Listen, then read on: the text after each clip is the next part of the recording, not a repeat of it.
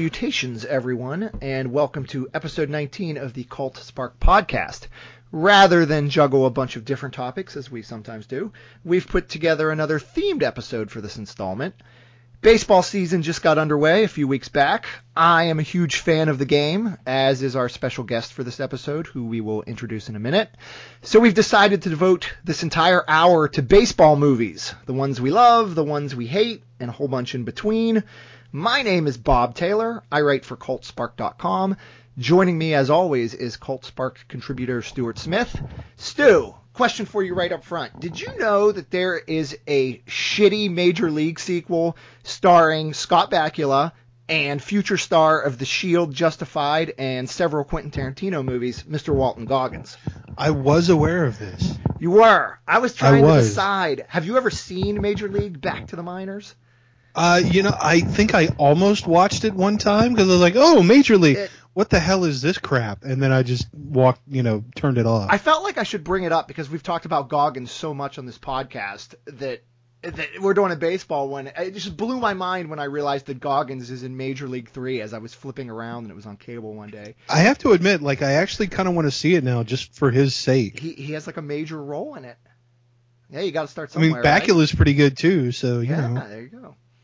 Okay, so moving on. Yes, we've got a special guest tonight. Filmmaker Kurt Larson was an early supporter of our little website, and he appeared on a special edition of this podcast about a year and a half ago when I interviewed him about his debut film, Son of Ghostman. Since then, he's made a couple of shorts, including one called Star Wars Trade, that's a love letter to Star Wars toys and toy collecting, and another short titled Great Moments in Baseball Card History, which anyone who collected baseball cards in the 1980s should love, and which seems especially relevant in light of tonight's topic. Uh, you can find both those shorts at funnyordie.com. Kurt also hosts the Stay Cool Geek podcast, which is on iTunes, and which you should totally check out. It's a funny, insightful podcast, and unlike this one, it's very consistent with new episodes being released regularly. Whose fault is that, Bob? That's my fault.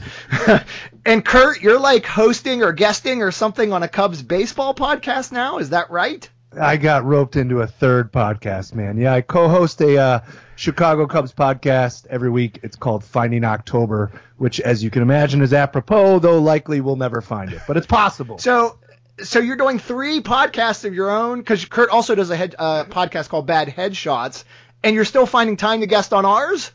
Any, I have all the time in the world for the Cult Spark guys. We could have recorded the 20 minutes we we talked before we even started, so I'm ready. Excellent. Um, so okay, so you just made a baseball themed short or a baseball card themed short. You you're hosting a podcast. So so the point being here that you are like me, a huge baseball guy. It's the it's the best, man. It's the one thing along with, you know, Star Wars and comic books that I had all growing up. I mean, everything about baseball in my family is a huge deal. You know how it is. Your dad passes along a sport and, it- and it was baseball's number 1. I mean, the, the Bulls, Chicago Bulls are in the playoffs in this tug and war series.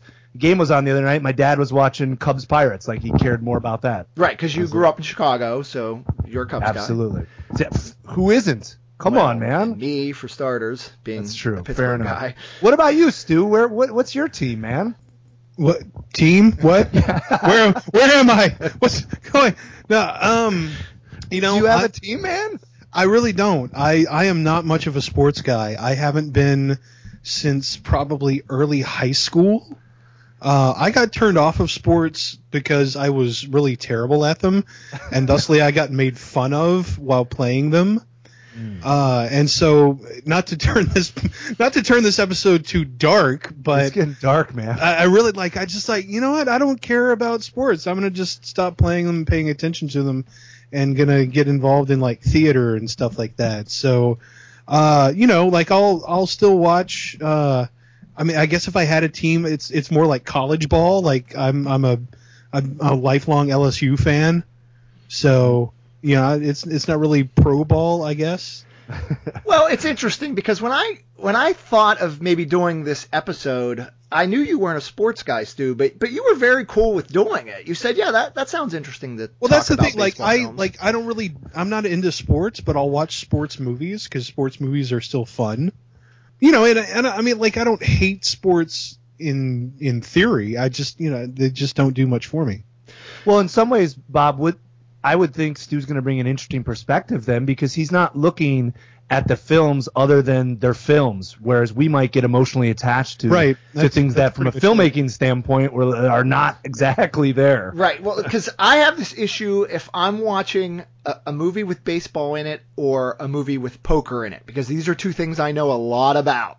And if they're if the realism is broken, if they're not if they're not portraying these activities as they would be in real life, it takes me out of the movie immediately.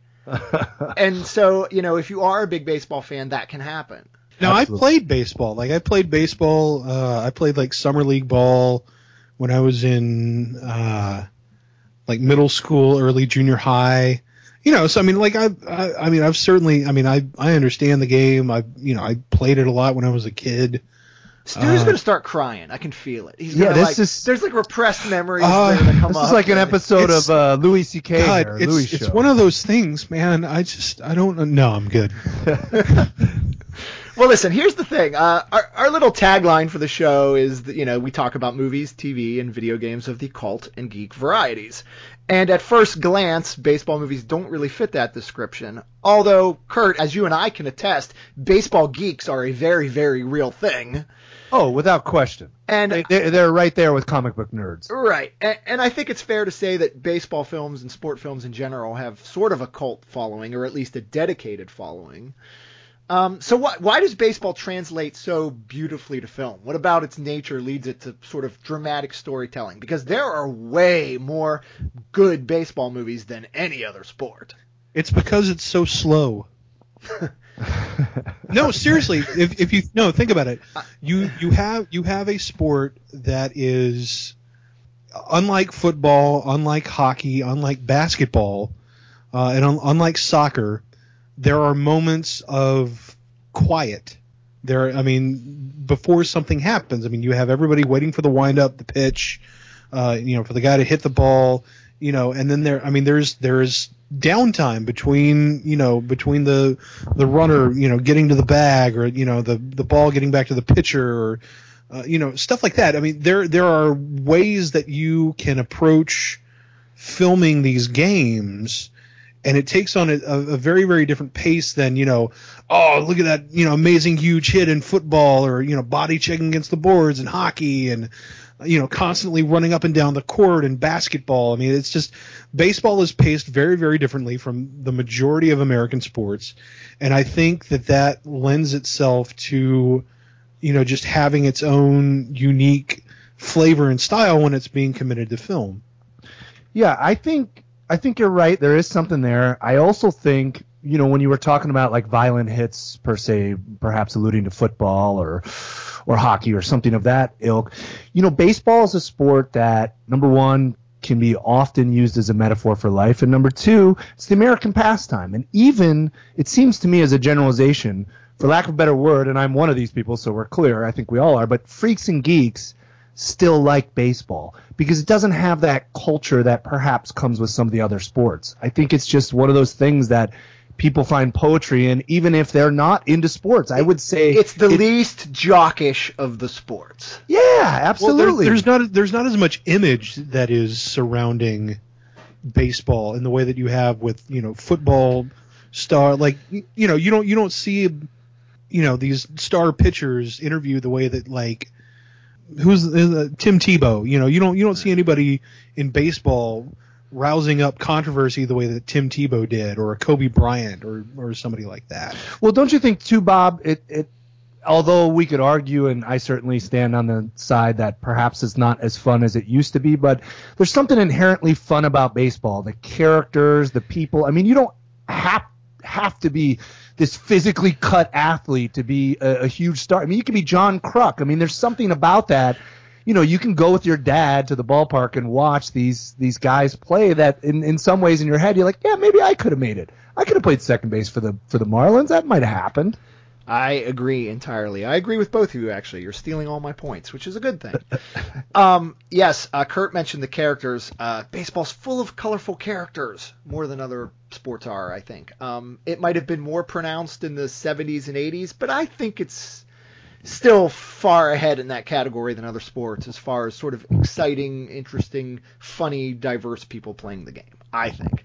Um, I also think Stu's right about the pace of the game. You know, some of the slow minutes in baseball, the manager coming out to the mound to talk to the pitcher, or those types of things. Uh, the best baseball films find way to fit little character moments or little dramatic moments into those spaces in the game and sort of turn them into dramatic gold. And I think that really helps the best baseball films. You know, and kind of one of the things that I find interesting is that I don't know, I don't, and correct me if I'm wrong, and you can edit this out so that I don't sound like a complete dumbass. Never. Um, Never. That's part of the allure. it feels like a lot of times that baseball movies are, are a bit more focused on kind of like an individual character as opposed to like a lot of basketball or football movies are like way more team centered. I mean, obviously there's certainly plenty of, of team centered baseball movies, but that's just kind of like an impression that I've gotten uh, about a lot of this. Um, that might be true. I mean, baseball is the most individual of games, so it lends itself to telling individual stories more than team stories. Well, and every I mean again, I don't I don't want to sound trite, but every element you can think of that involves the senses. Baseball has something about it that stands above the others. The crack of the back, seeing a ball fly, you know, 500 feet. I mean, these other sports don't have those things on that level. I mean, it's just inherently, you know, nostalgic just to watch those things. So it, it always lends itself to enjoyable uh, attributes, at least when it's written well. Agree. Okay, so we promised we'd we've we've kind of laid down why we like the genre overall, and we promised you we'd talk about some movies. So uh, let's talk about some movies. Uh, I think we all came to this podcast prepped with a list of, of our all-time favorite baseball films. Kurt, you're our guest, so we'll defer to you. We'll let you go first.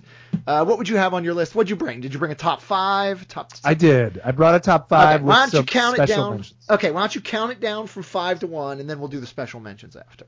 Well, I hate to do this, but before I do that, I have to ask a question that, in all my years of being both a film fan and a baseball fan, Okay. has polarized individuals over and over. So I need to know where you two stand before I can give you my I list. think I might know what you're going to ask, but get, do it.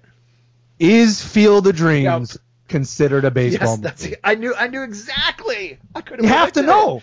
That determines Um, everything. Um, I say yes, and it's a it's also a debate I've had. Apparently, this isn't just a Chicago thing, Kurt, or an LA thing. this is something baseball film fans everywhere debate. But I, I I think yes because it's so imbued with the spirit of the game, even if there's not a ton of game action or it doesn't involve you know. A, a, you know, trying to win the pennant or pitch that no hitter or whatever. It's just it's imbued with the spirit of the game. So I say yes. Stu. Stu? No, I don't think it is. Oh, here we go. Here we it's go. not. It's not a baseball movie because baseball is not. It. I. I will agree that it's imbued with the spirit of baseball, but I mean, you could. You could make it about you know track of dreams, and it could be a guy who like, you know, is obsessed with building a racetrack, or something. You Like could, base, but I baseball happens to be incidental. Like it, it's not. You could tell pretty much the same story with almost any other kind of obsession. Yeah, and but it would you more can or less yeah, be the but- same movie. But you can do the Bad News Bears with a Pee Wee League football team, and it's still. I I mean, can't we swap out sports for any of them or most of them? Sure, but I mean, then it would be a football movie. But here, I here's where Stu, I think you have a very good point, and that's the point people make. But I really believe the movie Field of Dreams has no emotional impact like it does if they use something other than baseball. I just feel that's a generational sport, and had they used football or basketball or track, it just wouldn't be the same as that. I mean, that one moment, man, that's all you need is you want to have a catch. It's just nothing like it. But I mean, it's, it's about it's essentially about him like kind of reconciling his history with his father. Yes. You know, so I mean, like, what if, what if he what if he I mean, he and his dad, uh, you know, had this history with with a car. Sure, It- but it he's could- also giving justice to shoeless Joe Jackson. And so that's kind of the the B plot, the B story. That's a that's a tough one. I don't know where I stand. I, I it's up to you, Kurt. It's your list. Okay, you want me to run down the list just one by one? Is that how you want me to Five roll to one. Let's go five to one. Okay. Number five, uh, I go with Pride of the Yankees. That was my first initial uh, moments foray into baseball filmmaking. I was a little kid when I saw it, and I became uh, enamored with Lou Gehrig at a very, very young age because of it. Number four is the the obvious, most cliche baseball movie of all time, but it doesn't matter to me because I love baseball. It's got to be The Natural. Uh, three, it's going to be a bit of a surprise here, but I do love Moneyball. Every time I think about Moneyball, I love it more and more. Number two is Bull Durham. Not a surprise to anyone, but I do go Field of Dreams number one. Then I have to. That's a good solid list. It seems cliche, but that is my list. Okay, so it's five Pride of the Yankees, Mm-hmm. four The Natural, Yes. three was what was three? Moneyball. Three was Moneyball, two was Bull Durham, and one was Field of Dreams. Correct. I can tell you, three of those are on my list. Okay. Um, So rookie made your list too, right? Rookie of the year is that on your list? That's surprised it's not on yours. Come on, it's so bad. I know it's terrible, but it's the, you know it's the Cubs, right? Yeah, So I bad. guess. I will. s- We'll let Stu go. Stu, do you want to go? Stu, do you want to go next? Or do you want me to go? I have a list. Sure, no, so- I'll go fine. No, I'll go next. Stu, tell us some of your, tell us some of your favorites, Stu. And This then- could Uh, get some of my favorite, like I, I didn't really prepare a list, but uh, I guess probably if I, like, kind of at the bottom of the top, like number five, I'd, I'd actually probably I would probably put Moneyball on mine as well. Uh, just like in terms of a movie, because I respect it so much because it takes what is probably some of the most should be some of the most boring information. Like it, it was adapting a book that is mostly just dudes talking statistics, and it turns it into this really interesting, you know, human drama. Uh, and that I mean, you, you you have to respect the film, uh, you know, the the filmmaking craft of that. Um, okay. Plus, you know, Sor- Sorkin approaching baseball from a really interesting angle. I I thought it was very entertaining. Uh, Let's just go know, ahead and pause and talk specifically about Moneyball right now because I actually agree with both of you. Moneyball is not my top five, but I do have it as honorable mention, and it would be at six. So I think Moneyball is a fan fucking tastic movie that sort of appeals to the baseball geek. It appeals to the stats geek more than maybe the the baseball poet. And I am a stats geek. I am a baseball geek. So that that really appeals to me. And it does so that doesn't it, that it doesn't turn off a general audience, and not just because Brad Pitt's in it, but just the way it's structured and him being pulled, you know, from his family life to you know to be the GM for the team, which is kind of his calling, and you know breaking up all the old school rules about how you run a baseball team. It's it's a fantastic movie. Yeah, I think even from taking away the baseball element uh, to go into the Stu world, the filmmaking, all the elements are fairly flawless. The acting is phenomenal across the board. Uh, the writing's great. The music is sensational. Uh, and then you have an interesting uh, story that ends not in the way perhaps you think it's going to end, right? Right? And it's all true. That- Again, it's just fascinating that it's all true. And yet another movie that when I watch, I get sad that Philip Seymour Hoffman is no longer with us. Yeah, He's excellent in that movie. He. So yes, it, it would probably be six for me. It's a great movie. No one should feel. I'm always about- I'm always briefly taken out of it because Bobby Kotick, the CEO of Activision, is in the movie. He is. Oh, wow. Yeah, he's the, I, I, he's the own like he's the owner of the team. Uh, you know what? One other thing. Uh, Moneyball is the first movie where I started turning around on Jonah Hill because I used to hate Jonah Hill, really not enjoy his screen presence, and then I. I I'm not sure which came out first between 21 Jump Street and Moneyball, but I but I know I saw was- Moneyball first. Pretty sure it was Moneyball. Uh, yeah, He ki- he killed it. It was so and good. I He- think I thought Jonah Hill was tremendous in Moneyball, and I'm like, wow, maybe this guy's got dimensions I hadn't considered. And then I love the Jump Street movies, and now I'm like, yeah, put Jonah Hill in everything, bring it. I love Jonah Hill, and Moneyball was where that turnaround kind of started. Stu, sir, you can continue on with your list. All right, so uh, Moneyball, uh, then probably go with the first major league. Mhm. Uh, let's uh, let's see. Uh, probably then uh, put the natural, Mhm. just because it, it's man that this is that's kind of the movie that I had in mind. You know, when I was talking about baseball movies being able to have this certain, you know, kind of flexibility in the way that you shape them, the way that you pace them, uh, just kind of having a different sort of uh, spirit, if you will, than almost any other kind of sports movie. Like I don't I don't know that you could make a hockey movie with the same kind of tone as what you get with The Natural.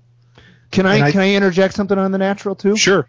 I, I'll have to say, Bob, don't you think when you think about it, don't you guys when you think about it, The Natural is the perfect baseball movie for a kid. Like perhaps Yes. as an adult you might like Bull, Bull Durham more, but as a kid, The Natural's everything you want it to be for baseball. Well, isn't I- I mean I don't it's- know, like, it's- the Natural's based on a book that isn't it sort of based on like Arthurian myth or the Natural has this whole backstory where the Hmm. original novel was originally based on like Arthurian legend. Huh. Right. So it kind of comes from this sort of mythic Right. storyline, I guess, that that it's, it's easier for kids to get behind. Exactly. And in in the way it ends, which, you know, is Different. somewhat than the- uh, right. yeah. But I mean, he wins the game. You know, the Right. whole thing. It's all about a guy who's not getting playing time. And as a kid, you're always vying for playing time. And to, of course, he hits the home run and breaks the lights. I mean, it's very superhero esque. Although I will say the one maybe not for kids thing. I mean, there is a batshit crazy serial killer.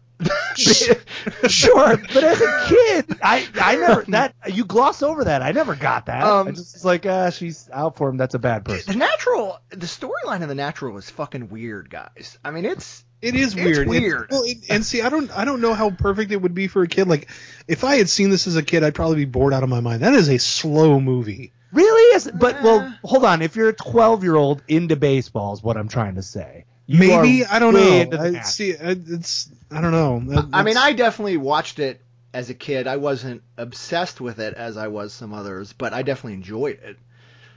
It certainly fits better. I mean, you can't have your kids run around watching Bull Durham at age seven. Exactly. That's kind of what I'm trying to say. But maybe what's it rated? Is the natural R? it's P, no, it's PG. no. Psh, okay, I'm okay. Uh, then let's see. Uh, top of my list, uh, The Sandlot, best baseball movie ever. Ugh. Well, I know we all found you purists. We, have finally come to that point in the road, as we do every Yep. episode, Stu, where I have to tell you that you are wrong. no, it's it's okay. Well, luckily what- for Stu, there's a third person here. So Stu, I'm siding with you. I love the Sandlot. it's great to me. To me, that movie is what baseball is about. Like that, when I was still playing baseball and enjoying baseball, it's like that. That was the ideal to aspire to. Like I didn't care about you know big stadiums and and you know hype and all that kind of stuff. Like I that that was the kind of ball that I wanted to play. Was you know in a in a back lot with my friends, even though I didn't really have friends that played baseball. Uh, actually, I really didn't have many friends at all. God, yes, this is getting dark, man. He's But- welling up again. Well, Bob, no, Bob what's I your like, beef? to me? To me, like Well- that, there there is a purity to the love of baseball, the love of the game that shows in that movie that just I that I don't really get from anywhere else. Listen, I ha- in theory that all sounds fine, and I haven't seen The Sandlot in a really long time. it's still one of the most quotable movies although-.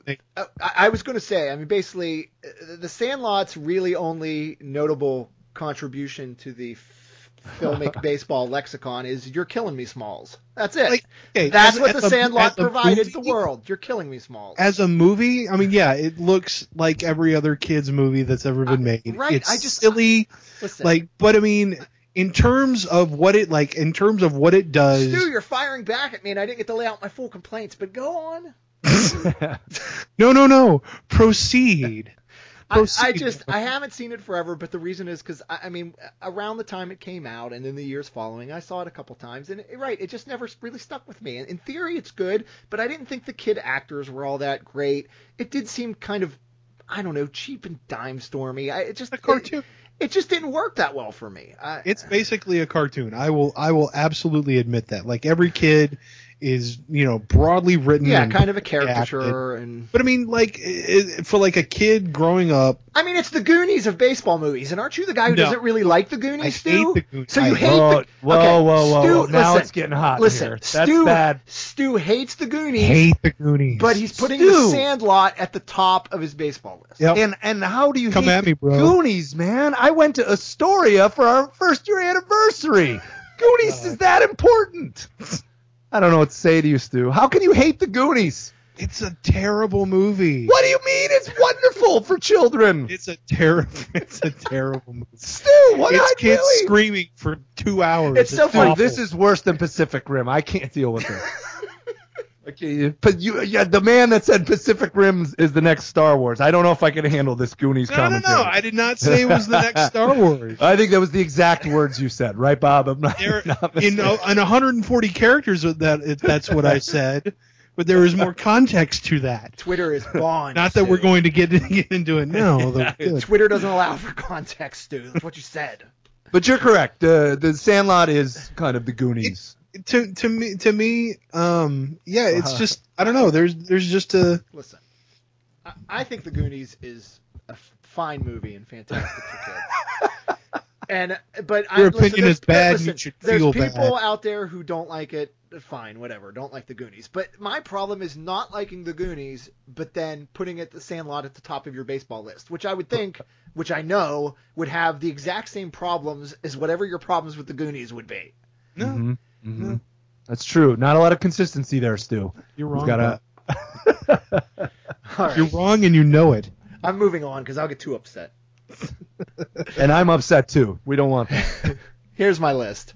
Uh, my honorable mentions would be Moneyball, which I mentioned, and uh, The Rookie, the Dennis Quaid movie, which I like a lot.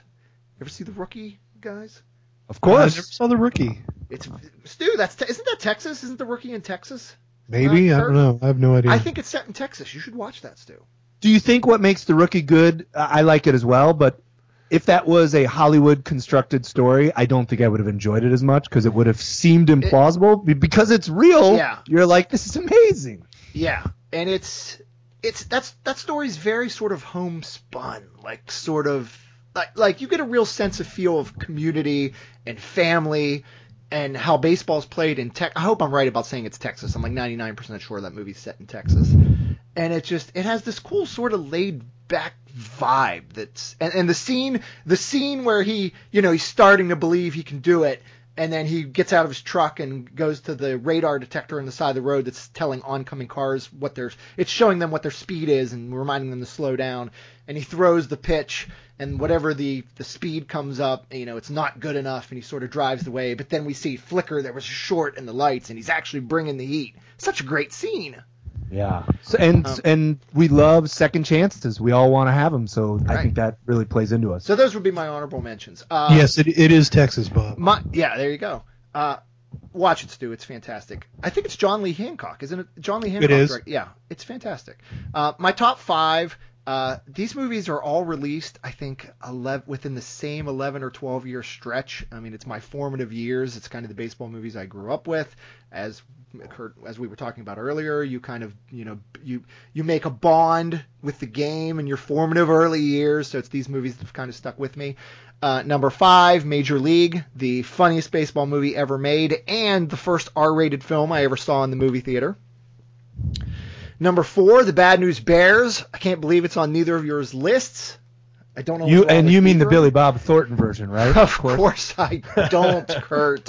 you know i didn't put that on my list i might have but i haven't seen that since i was like 10 so Uh, the Bad News Bears is so great, and what's so wonderful about it is they, they there's no way they could make that movie today, but then they tried to make it today, and it was terrible because of that. But the original with Matthau, Kurt, what do you, how, what are your feelings on the Bad News Bears? Why is it not on it's list? it's fantastic, but it just for whatever me reason didn't you know etch itself into my memory. I'm a big uh, Walter Matthau guy, and it's it's one of his signature roles. So I like uh, I like the uh, why, why can't I remember his name right now? And I know Jackie Earle Haley, yeah, yeah, right? yeah, yeah, Earle Jack- Haley. Yeah, yeah, yeah. What of a comeback story that guy's had, I by the way. know. But I love him in that movie. I just Yeah, he's love good. letting him hit the home runs. Uh, number three, The Natural, as we talked about. Yeah, it's got this kind of batshit crazy plot that goes all over the place, but man, you got Redford probably still in his prime, or maybe nearing the end of his prime, but you can still have movie star Redford in The Natural. And holy shit, that Randy Newman score. oh yeah, I mean, come on. and the lights, the lights, And the lights. oh, everything. It's uh, The Natural was one of the first Blu-rays I ever bought. In fact, after I got a Blu-ray player, I love that film. Uh, number two and number one, of course, the Kevin Costner tandem, Bull Durham at two, and Field of Dreams at one. So we're copacetic there, my Yes. friend. Uh, I think you have to have Field of Dreams at one and Bull Durham at number two on any baseball list. I don't. Uh, I mean, Bull Durham. First of all, how hot is Susan Sarandon in Bull Durham? Can we talk about that? She's very attractive, as is Tim Robbins. Not not to be taken lightly. I've never seen all. it. Le- what? What? What? I repeat. What? I was I was debating whether or not to say that just because I knew that it would steer the conversation this way, but Susan Sarandon is impossibly cool and gorgeous, and Kevin Costner is impossibly cool and gorgeous, and Tim Robbins is not as gorgeous as Kurt thinks he is, but very funny. I, well, people have told me I look a little like Tim Robbins, so perhaps that was a personal thing. yes. But well, the other thing is is correct me if I'm wrong, but it's often considered much like what you like about movies, Bob, baseball movies. It's very accurate to the minor leagues. yes. You know, Correct. and well, that's well, what's wait, really wait. Ron Shelton, who wrote and directed, I believe, was a minor league baseball player. Correct. Right. Correct. Yes. So he lived that man. Oh man, it's good. And um, Stu, you got to watch watch Bull Durham, especially because I mean it's a it's a great movie. I mean, it, Stu, it's, it's Stu, more I'm- of a base. It's more of a straight baseball movie than Field of Dreams is, but it's not major league. I mean, it's not the natural. It's about life and love and sex and not c- coming close to reaching your dreams and not quite getting there and seeing younger guys blow by you. I mean, there's a lot going on in that movie. Yes, some of us can relate to that stuff very, very well. Some of us who in this podcast Okay, who are see, older than maybe like say Stu can. Stu, I'm Stu, I'm sensing my force powers are sensing. Do you have a Kevin Costner opinion? Is there is there something going on here? no, I Well, love Costner. Costner's Okay, great. good. No, see, okay, here's the thing about Bull Durham. Bull Durham seems like one of those movies that like your dad introduces to you that your your dad introduces you to or like takes you with him to go see or something like that. Yes. you know, or uh, you know, if you're not already just baseball obsessed. And I just like I never, nobody ever said to me, "Hey, you should watch Bull Durham," especially because I just was, you know, since I was, I never had a, any kind of a real baseball obsession. I didn't seek it out because of that, and I never had anybody say, "Oh yeah, you really need to watch this." So I, it just, it just slipped by me.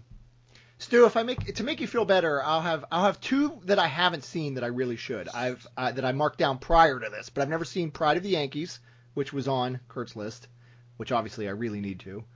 That's the Gary Cooper Lou Gehrig movie, and I've never seen Eight Men Out, which is the '80s, Oh, which is the '80s film about the the Black Sox scandal.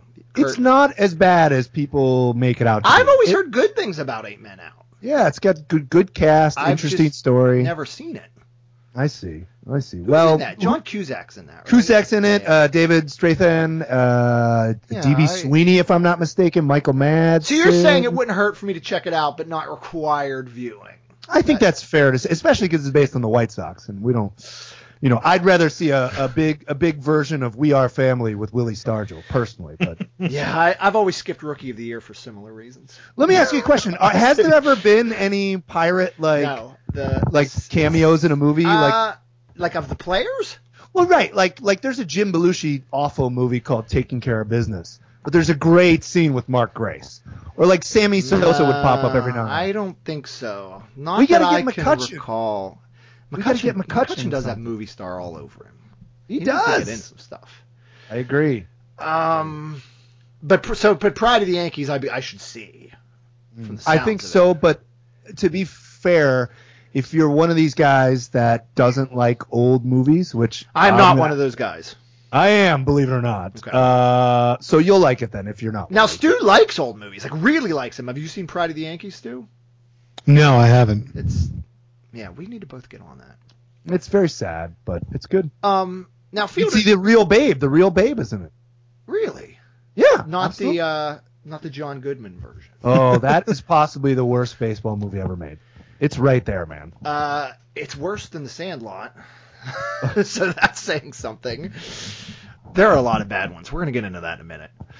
Um, Field of Dreams, Stu.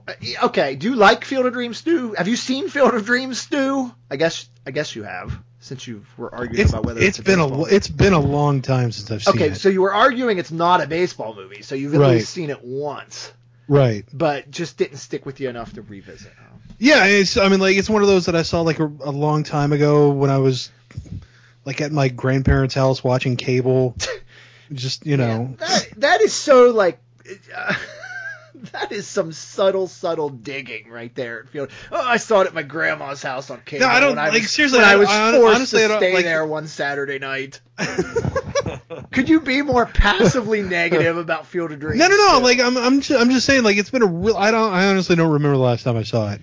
Uh, Listen, but it's just, everything that it, everything that Field of Dreams critics say about it, that it's overly maudlin, that it's treacly, those things are true, but it doesn't Yep. matter. I think yeah. Who cares? Like this is true. This is honest to God true story. There are times when my wife will come home and she'll see me on the couch and I'll be crying and she'll be like, "Ah, Field of Dreams." I'm like, "Field of Dreams is on. It's on. I saw the Listen, I- scene." this is so deal it." embarrassing, but I'm gonna go ahead. I used to like regularly, like in my late teens, maybe early 20s, like when when when opening day was coming, and you know, if you're a big baseball fan, when opening day gets close, every day is just a bunch of nervous tension. You can't wait for opening day.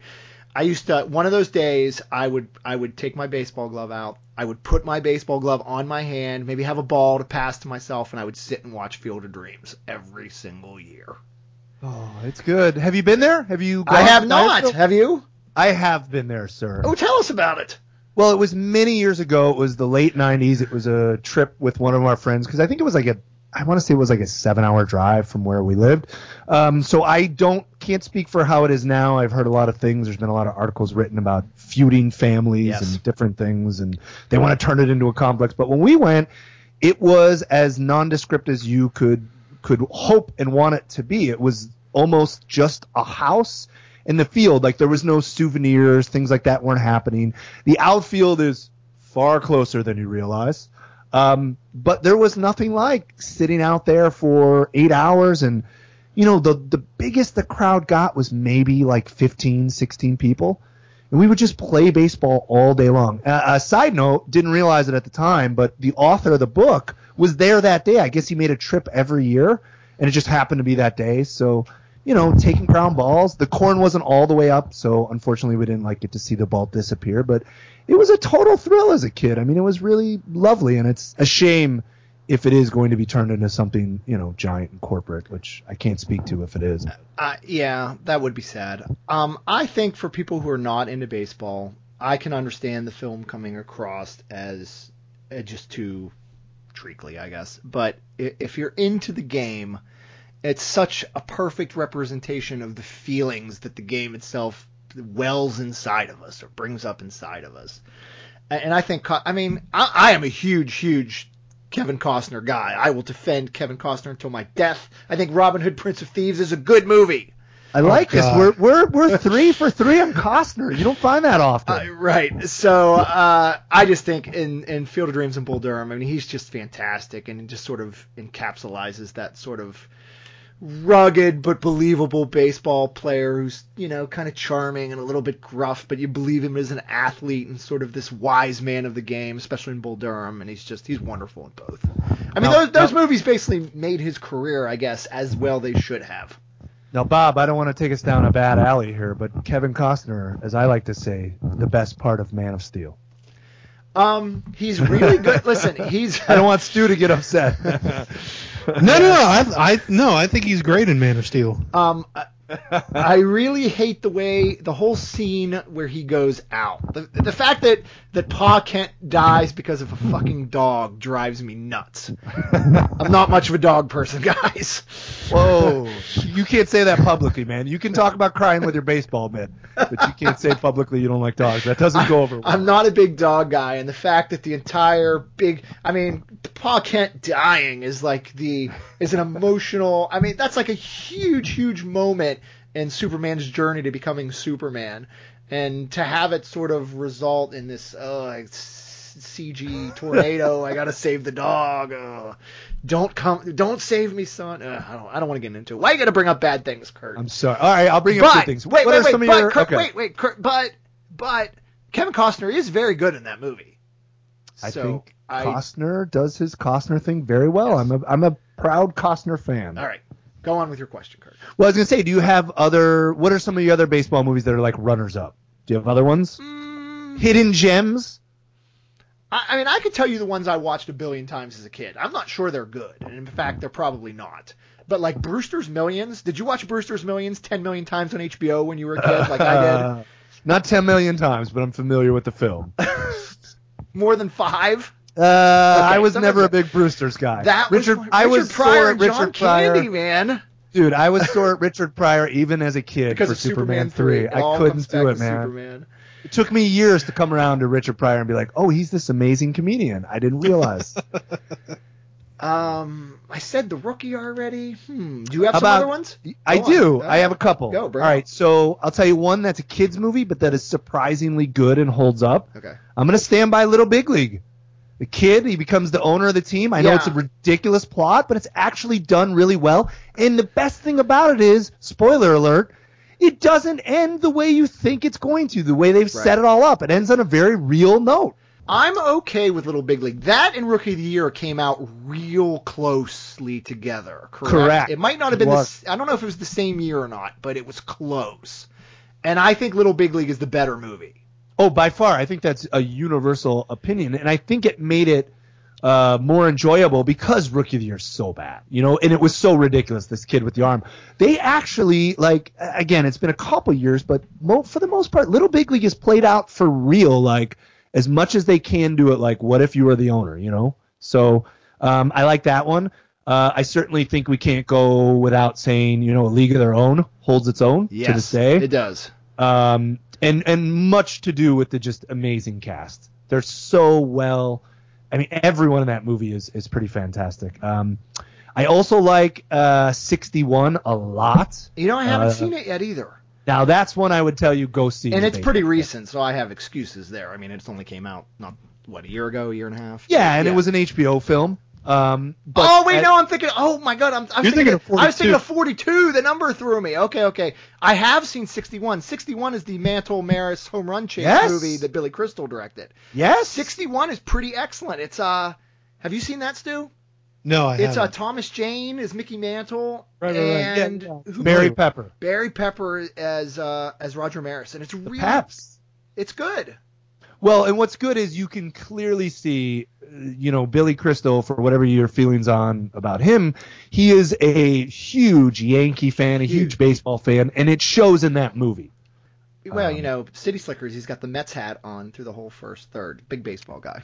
He does. So that one's a that's one I would tell you like, yeah, you're a baseball guy, you've got to see that movie. Um, Um, So, yeah, 42 is the one I was thinking about that is really recent. 61 came out uh, four or five years ago, six years ago, seven years ago. It's it's a little back. It's back a little ways, but right. it's really 40, good. 42 has uh, some some good Harrison Ford in it. Believe it or not, he's stretching the acting. Good muscle. Harrison Ford. It's it's the first really worthwhile Harrison Ford performance in years. Man, Yeah, like he's actually acting in it. Wow, I got to see this. He does like a voice and a whole thing. And at Chadwick first you're like, Chad, Chadwick Boseman really good in it. yes, Black Panther. That's our guy. He's on his way. Yeah, the new he- Marvel Black Panther, right? That's it. I need to see that one too. He's very good in it. Uh, it's shot really well. Alan Wow. Tudyk is in it as a racist, Oh, and he is evil. con- like cartoonishly racist, but you know. Yeah. Well, Alan Tudyk's awesome in pretty much everything. So yeah, I- the movie. I think the movie Forty Two is is as a film fan and as a baseball fan is it important, Important, to see. yes. Yeah, that's the word I'd use. Is it a phenomenal four star movie on the four star scale? No, by no means. It's Uh, not great. It's good. it's worth seeing. absolutely. That's the way I would describe it. 61 is a nice look at the way sort of what baseball used to be and how things have changed since then. And, hmm hmm um, I, I'm hoping also one other film on my list. Uh, it's a personal one, but I, I promise you, it's not because of this. There's a documentary on uh, Ron Santo called "This Old Cub," and it's really phenomenal. And not just because Mr. Santo is a wonderful uh, Cub fan. He had diabetes, and he's getting his, his legs amputated, and actually, like the the legs he gets attached are like stirrups of the Cubs. I mean, it's really a, a portrait into an interesting guy with a lot of heart. The the late great Ron Santo. Um, it's a good one. I like that one for obvious reasons, but Kurt, have you ever seen the 30 on 30 documentary about the Steve Bartman incident? uh, no. Why are we gonna go there? First, we bring up. First, you hit me with. I mean, first you injected me with some sort of STD by saying, you know, the Goonies is awful. I you're didn't. gonna That wasn't me. Now you're going to give me the clap by bringing up Steve Bartman. I mean, it's really nice to bring a guest on the show, guys. I was just curious because I, I know that was the subject of a 30 on thir- 30 for 30 documentary on ESPN, and I've never seen it, but I hear it's really good. I actually did see it. I'm just kidding. I saw it. And Uh, I have a different take on Mr. Bartman than most Cubs fans. Uh, I have no ill will uh, or hatred towards him whatsoever. I think that our reaction as a fan base is insane with in terms of that instance. Everyone was going for the ball, and the guy that really makes it made that guy's life horrible is Moises Alou. It's Moises Alou's reaction that brought a bigger spotlight onto Steve Bartman. He's a guy who's going for a ball. it's funny because I agree with you entirely, but you had to like sort of, you know, be like, well, I kind of disagree with uh, the fact that you're from Chicago. That's not the normal way of thinking, I guess, about the Bartman incident, which is funny to Exactly. me. It's true. Because I mean, to, to, to anybody anywhere else, I think that's obviously the normal way of thinking. Well, and- Stu has no idea what we're talking about right now. Which I'm is- sorry, Stu. You, But you might as well be speaking in Arabic or something. not to go even deeper about it, but what people forget is like the next play was a ground ball to a shortstop, Alex Gonzalez, highest fielding percentage in the major leagues that year for shortstops, or at least NL, and he he boots it. It could have been a double play. So, I mean, I, this poor Bartman guy, listen, man. Uh, Kurt, you're talking to a Pittsburgh guy. We have, you know, Francisco Cabrera and, you know, Sid Bream and that whole disaster. So I. I, I know the pain. I mean, I know the pain. Yeah, it's hard to be in the same division and not hate you at all. I mean, do you think there there there isn't really a real rivalry other than we're in the same division? I, I That's think, it. I think there's gonna be though because As long as it's not the Cardinals, that's fine. um, do you remember the Slugger's wife with uh, No, Stu? I'm guessing there's no chance you ever saw the Slugger's wife. Not did even slightly. I've never even heard of it. There is this. It's probably terrible. I haven't seen it in probably 20 years. There is this this 80s film called The Slugger's Wife that stars uh who's the guy from Caddyshack that plays Danny Noonan? Michael O'Ke- O'Keefe? Is that his name? You know what I'm talking about? Look it up, Stu. The guy that plays Noonan in Caddyshack. He plays uh he plays a hitter on the Atlanta Braves who's chasing down at the time uh the Hank Aaron's home run record. He's he's he's going for the 62 home runs. And he falls in love with a rock star played by Rebecca De Mornay. And she becomes like his good luck charm and gets him mashing home runs every game. And then when they have a falling out, his game gets taken away from him. And it's it's not a good movie, guys, but HBO used to play that fucking thing every single day. And I have seen the Slugger's wife so much that when I think baseball movies, I still think back to ah when I was a kid and used to watch the Slugger's wife on HBO. I had one at HBO. Uh, same. I don't know if it's HBO or same thing was Stealing Home. I seem to remember with Mark Harmon. I, I don't know what that is.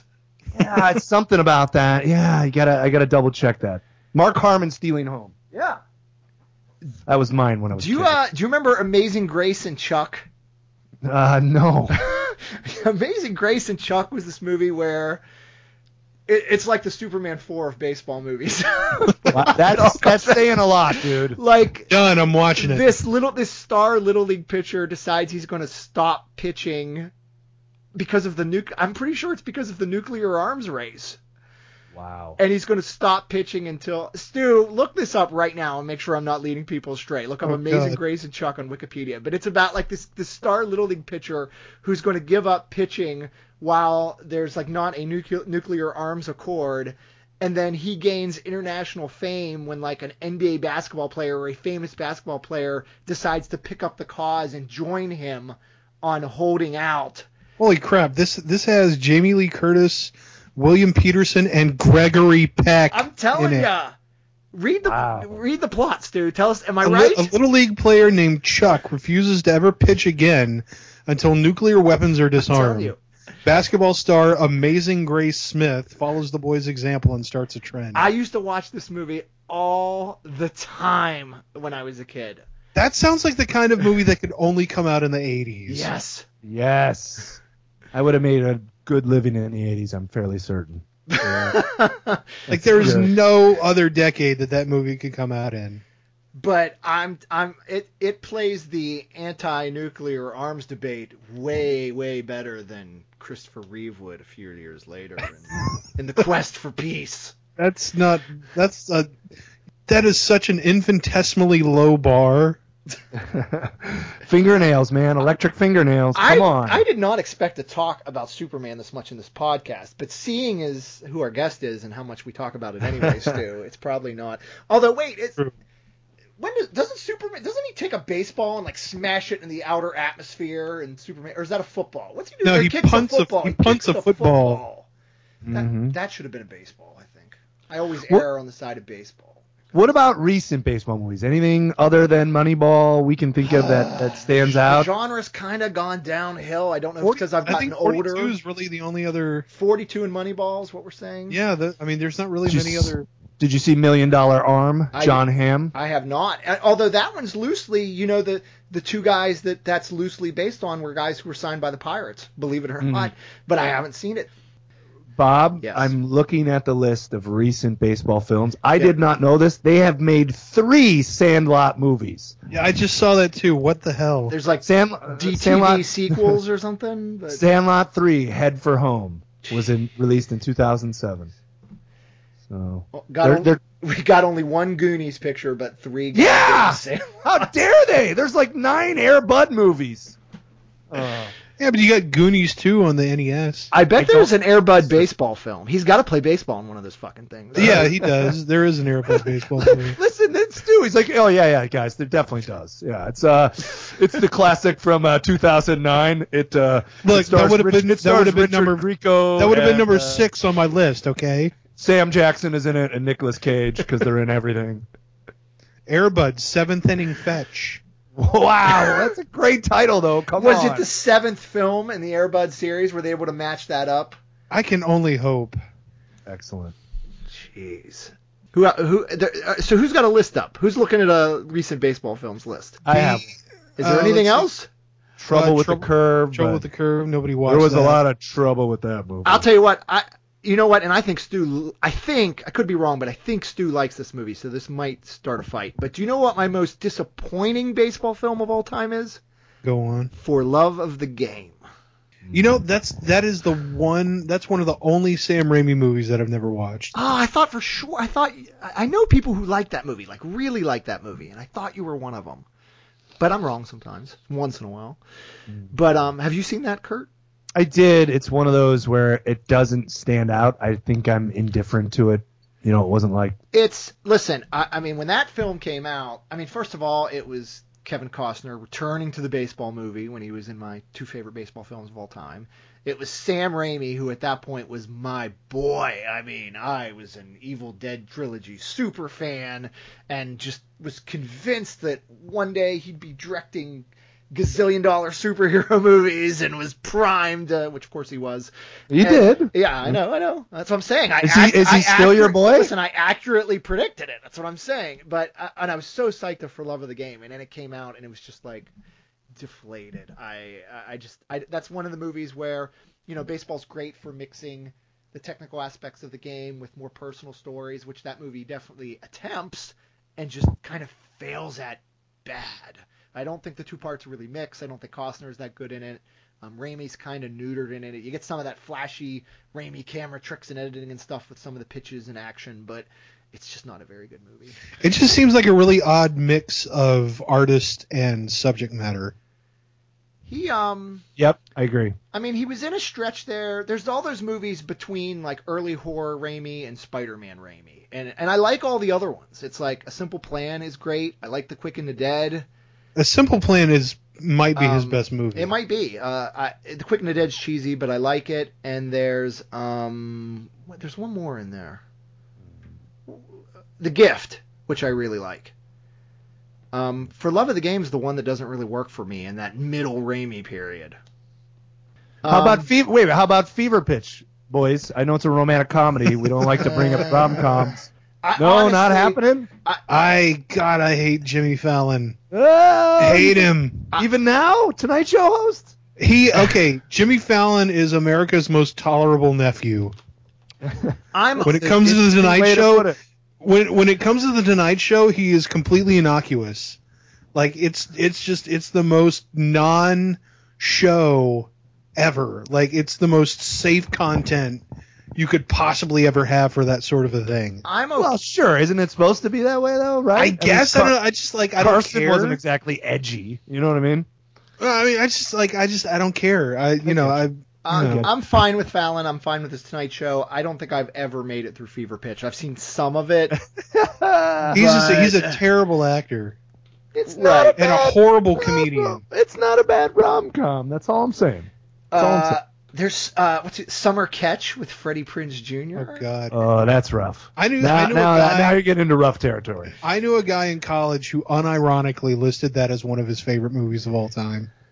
I like how you said a guy in college rather than your friend. That was the correct decision. Like you didn't say I have a friend. Like, well, I mean, like we were friends then. I don't No, really no, it was better like, the other way. Like you're not friends with him. Like just leave it at that. That's going too far. Too far. All right. Anybody else got any other baseball movies they want to bring up? Any ones we've talked about? We want to talk about some more. Kurt, I'm surprised Major League wasn't on your list. I mean, Major League. Come on. I love some Roger Dorn, man. Don't get me wrong, but you it was limited to five. It was a tough call. I know. Uh, and I do believe that perhaps uh, the subsequent sequels tainted my Mm. feelings towards the franchise. You know what? And actually, uh, way back, Stu and I did a podcast on uh, movie sequels, and I know for a fact I brought this up then. Ma- Major League does this weird thing where Major League is, I mean, it's mostly for the language, but Major League is a solid R-rated comedy, and then they went like PG-13 with the sequel.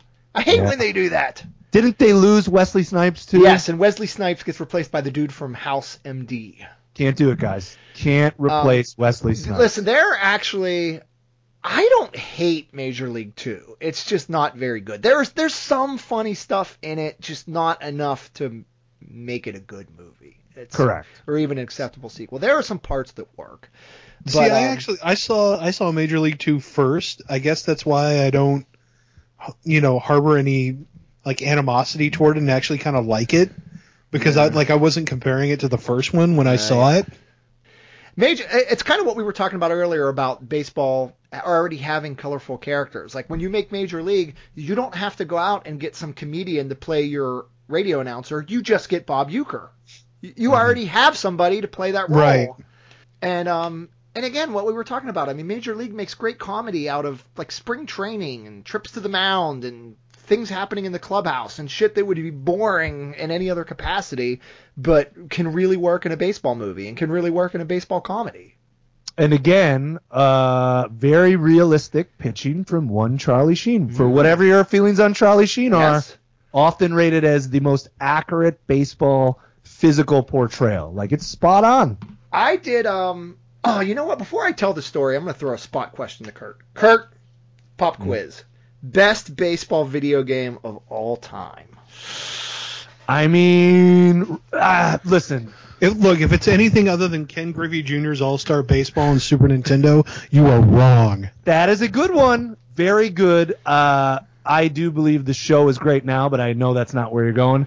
I'm probably gonna have to say RBI baseball is the most popular game of all time. The Not necessarily best. The correct answer is Baseball Stars for the NES Oh, Baseball Stars is by fantastic. SNK. I apologize. I forgot about Baseball Stars. RBI Baseball was great. RBI Baseball 2 was great, but Baseball Stars was where it's at. And I loved the, the the rare game you would find. I can't tell you what the name of it is, but you ever find the game in the arcade where it's not an electronic game? They shoot like a silver ball at you and you have to hit it. I've never played that. You've never played this Never. game? It's Never. like a okay, it's in the style of a pinball machine, and then they like a ball will pop out. It's a silver ball, similar to a pinball, and you have a coiled bat, and you have to hit it, and where- however hard you hit it gives you like triples, doubles. You've, I can't. I was don't, too busy playing Punch Out or fucking Star Wars Arcade or something. I, I Punch Out's good. Punch Out's yeah, good. damn right it is. Oh, Um, Baseball Stars was the first baseball game I can remember. I can't vouch that it was the first one ever, but it was the first one I ever had where you could go in and like set. First of all, it kept track of stats, which was amazing. It had it had the little battery in it for the NES where it would keep your stats and your league standings and stuff. And you could you could create your own team, team names and all. So at some point, I went in and made like a Cleveland Indians team that was all the players from Major League. And I'm not just talking about your Roger Dorns and your Jake Taylors. I went through on my VHS tape and was like pausing it to write down names off the back of the jerseys in the background so that every player on my Baseball Stars Cleveland Indians team was from that goddamn movie. So you had a pretty happening social life as a kid, is what you're That's telling. what I'm. That's what I'm saying. I got a lot of dates, Kurt. That's exactly what I'm saying. No, you and me, cry. you and me both, buddy. Trust me. um, you know, it's interesting though because we talk about this, and it's you know, Stu says he wasn't athletic as a kid, and Kurt, you were because you played baseball like later in the life, correct? How through college? I did. Or No, I did not play uh, college, but I kept playing in some capacity up Okay, you until were- like two years ago. you were still playing. Re- you played through high school, I'm guessing, and then rec ball. Is that yes. Okay. And I did play. I'm not going to get into the story. I did play in like an illegal gambling league in Chicago at one point. this is not a joke. I was like one of four uh, English-speaking people allowed in the league. Uh, it was quite an interesting adventure for one summer. Wow. But I made I made some good money.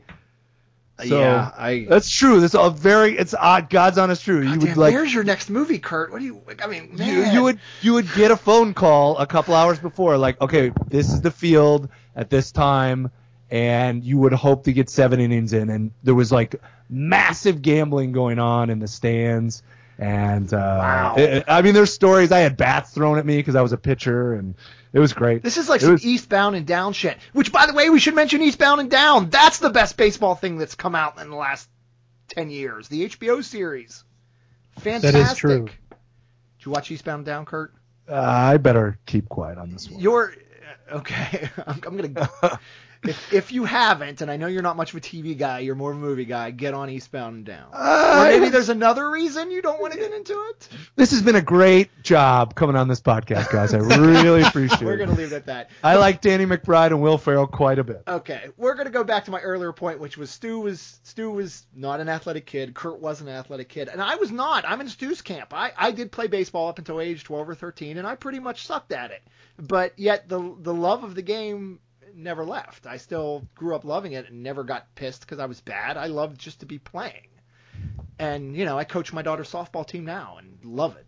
and Would you play on a Would you play on a guys softball team? I absolutely would. I've tried several times, and I'd probably be, I'd be all right at it. I'd be. I don't. I don't run fast. I don't think anyone our age that's into comics runs fast. yes, but um, but um, I, yeah, I absolutely would just to play, just to get your hand on that bat, man. Mm-hmm. You know how it is. So I, I, even though I could see where that turns Stu away from the game as a whole, it it didn't to me. Although again, it didn't turn Stu off of movies. So it's just interesting to see the different paths people can take. But ultimately, at the end of the day, The Goonies is great. Sandlot, down with Sandlot. Look, I, I if you've never seen Goonies, you're not gonna like it. It's just one of those things at that time that that it's it's Ugh. just a huge. I mean, Josh Brolin loves talking about it. Just bring it up to him. He loves it. That's that's You know what my defense always is for the Goonies? Go watch the editing during the credits. The back and forth to introducing each kid individually and cutting back and forth to the Fratelli's getaway chase to the prison. And it, it's an exciting car chase. You get with the credits thrown over top. Plus it it it gives legitimate and interesting introductions to each child member of that large cast and it's brilliant. I'm telling you, it's such a fantastically edited sequence. Go rewatch that and tell me Goonies is a bad movie. Brilliant, Stu. That's what he said. I concur. It's brilliant. I'm sorry, were you guys saying something? Um, Kurt, you, wi- you wish people loved Pacific Rim the way they love Goonies, because then you would get your sequel. Well, apparently you're gonna get it. I, I'm getting it anyway. Ha ha! I know, I- I'm getting a I'm getting a Pacific Rim wins. sequel. You will never get a Goonies like sequel, so always, suck it. like always, Stu ultimately wins. Kurt, I know you're really, really busy. Uh, we meant to do this podcast three weeks ago, and I got sick, and we postponed it. But I just want to thank you so much for coming on and doing this with us. Oh man, I love you guys. You're hilarious. People should follow you on Twitter. I like the banter back and forth. It's all in good fun, and that's what uh, friends debating things should be.